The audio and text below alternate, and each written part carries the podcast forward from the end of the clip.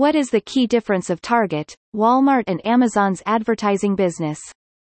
This perspective was shared from the Edge Forum editors team at T-Renaissance Inc., www.t-renaissance.com, upon a recent business news from Business Insider.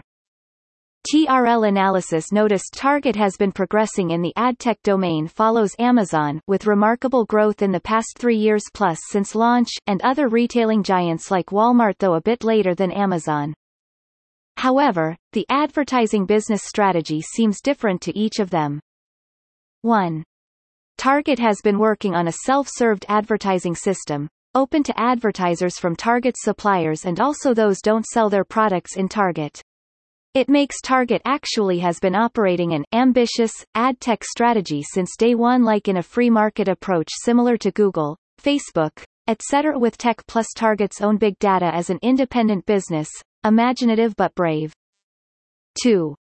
However, Walmart demands advertisers to work directly with an ads agency and the advertising contents may have to be relevant to suppliers' business in Walmart supporting both online and offline but probably will not be accepting advertisers if no relevance to Walmart. 3. Comparably, Amazon has been working in a mixed way to both Target and Walmart. Amazon opens its mega advertising system to both individual sellers and agencies on behalf of brand client, though not accepting those inserting contents if an advertiser has no relevance with Amazon. Reference from TRL Edge Forum. Can Walmart become a media-driven business like Alibaba? What else may you read from JP Morgan Chase, media contract to WPP Dentsu?